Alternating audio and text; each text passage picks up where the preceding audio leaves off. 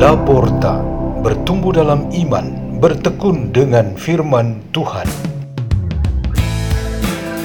Radio Laporta, pintu terbuka bagimu untuk pertumbuhan pengetahuan dan kebijaksanaan tentang Allah.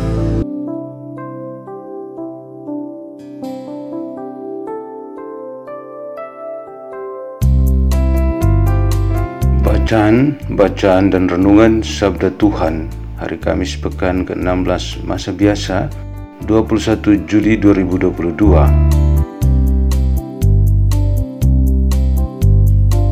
dibawakan oleh Pastor Peter Tukan SDB dari Komunitas Salesian Don Bosco Labuan Bajo, Keuskupan Ruteng, Indonesia.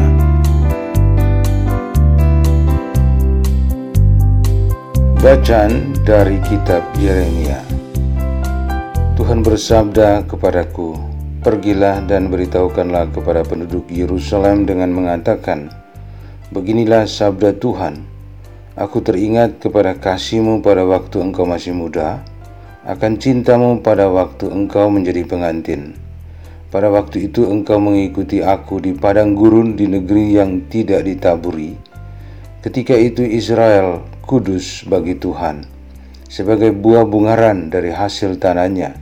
Semua orang yang memakannya bersalah dan tertimpa malapetaka. Demikianlah sabda Tuhan. Aku telah membawa kalian ke tanah yang subur agar kalian menikmati buahnya dan segala yang baik daripadanya. Tetapi segera setelah kalian masuk, kalian telah menajiskan tanahku. Tanah milikku telah kalian cemarkan. Para imam tidak lagi bertanya, di manakah Tuhan? Para ahli hukum tidak mengenal aku lagi, dan para gembala mendurhaka terhadap aku. Para nabi bernubuat demi Baal, mereka mengikuti apa yang tidak berguna. Terperanjatlah akan hal itu, hai langit, menggigil dan gemetarlah dengan sangat. Demikianlah sabda Tuhan. Sebab umatku berbuat kejahatan ganda. Mereka meninggalkan daku sumber air yang hidup dan menggali sendiri kolam yang bocor yang tidak dapat menahan air. Demikianlah sabda Tuhan.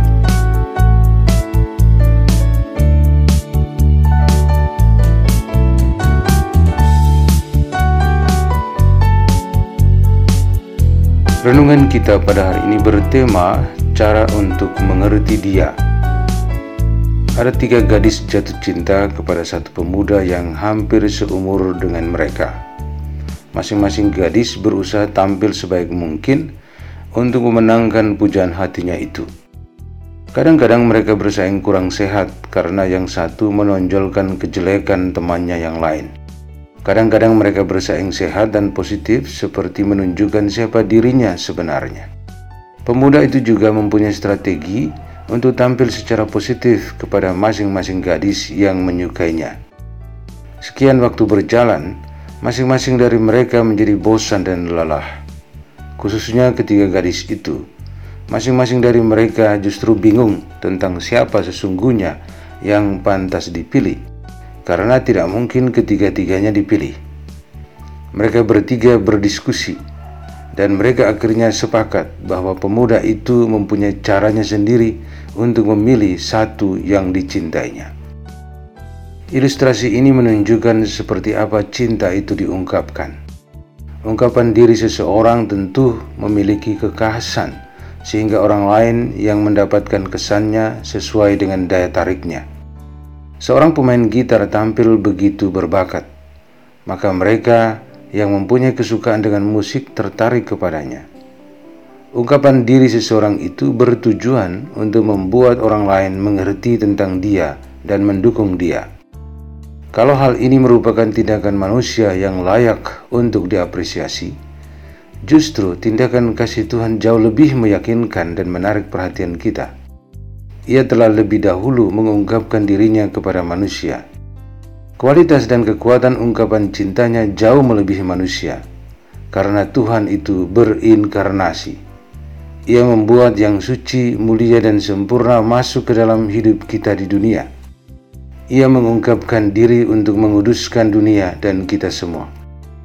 Kepada bangsa Israel, Allah mengungkapkan dirinya sebagai Tuhan yang berbaik hati ketika umatnya taat dan beriman dengan benar, tetapi juga Tuhan yang menghukum kalau mereka melawan dan berbuat dosa. Yesus juga membuat para pendengarnya mengerti dia melalui pengajarannya. Ia memakai perumpamaan-perumpamaan agar mereka mengerti bahwa ia sangat memperhatikan mereka yang sangat membutuhkan.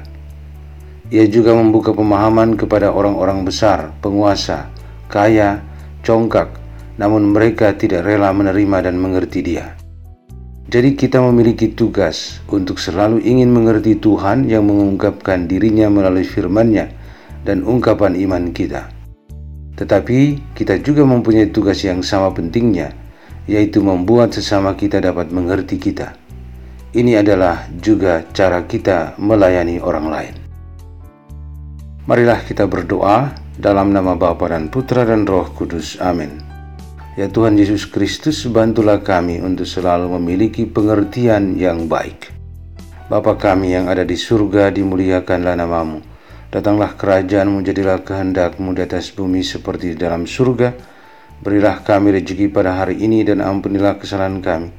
Seperti kami pun mengampuni yang bersalah kepada kami dan janganlah masukkan kami ke dalam pencobaan, tetapi bebaskanlah kami dari yang jahat. Amin. Dalam nama Bapa dan Putra dan Roh Kudus. Amin. Radio Laporta, pintu terbuka bagi